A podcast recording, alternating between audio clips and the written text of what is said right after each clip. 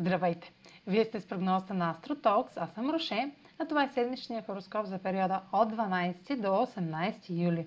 Ще започна с общите влияния за седмицата, след което ще продължа с тяхното отражение върху вашия асцендент и вашия зодиакален знак. На 13 юли е съвпадат между Марс и Венера и това е началото на техният нов цикъл.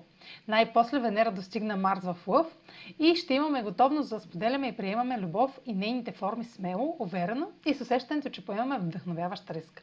Ще имаме приоритет към нещо красиво и необходимата мотивация да го достигаме. Хирон става ретрограден и новосъздалите се отношения ще са добри не само за самочувствието ни, а и за да лекуваме рани от предходни разочарования. Нашата лична сила, уникални способности, воля за живот, увереност и представа за себе си са подложени на съмнение от самите нас. Когато Херон е ретрограден, тези съмнения ще се изразяват по-ярко, особено в отношенията с други. На 18 юли Слънцето в рак е в опозиция на Плутон. Това е интензивно влияние и кулминация в техния цикъл, която ще даде ясни индикации какво не можем да владеем. Властна фигура, авторитет, ще тества нашия самоконтрол. Трудно ще е да налагаме себе си пред друг и опитите могат да бъдат крайни, а резултатите разрушителни.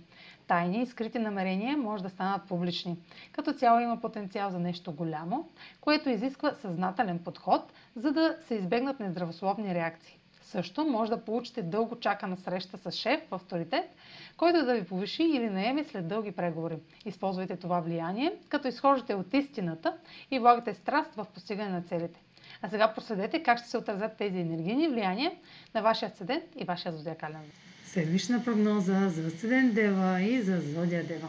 Марс в Венера е момент да създадете нови намерения за стартиране или развитие на отношение или нещо друго, скрито от другите. Това, което не сте готови да покажете, може да предизвика някои изненадващи откровения за това какво или кого наистина искате, от какво или кого сте привлечени, или какво и, от кого, и кого цените. Вълна от нещо вдъхновяващо или много необичайно може да отвори скрити врати, докато ви посочва альтернативни ресурси. Вникнете в това, за да си дадете възможност за изцеление на дълбоко ниво, включващо интимност или страх от споделяне или загуба на контрол. Слънцето в аспект с Плутон в Козерог попада в социалния сектор и предполага обществен резултат, свързан с личното ви израстване или трансформация. Докато се задълбочавате в себеизявата, таланта или творческите си способности, този аспект може да ви насърчи да покажете на обществеността какво притежавате. Може да символизира публично изпълнение, публично откриване или време с приятели – съществува възможност за преувеличение в поведението или свръхзащита, така че имайте предвид, че всичко ще бъде на показ. Това е за тази седмица. Може да последвате канала ми в YouTube, за да не пропускате видеята, които правя, да ме слушате в Spotify, да ме последвате в Instagram, в Facebook, а за онлайн консултации с мен може да посетите сайта astrotalks.online, където ще намерите услугите, които предлагам, както и контакти за връзка с мен. Чао! Успешна седмица!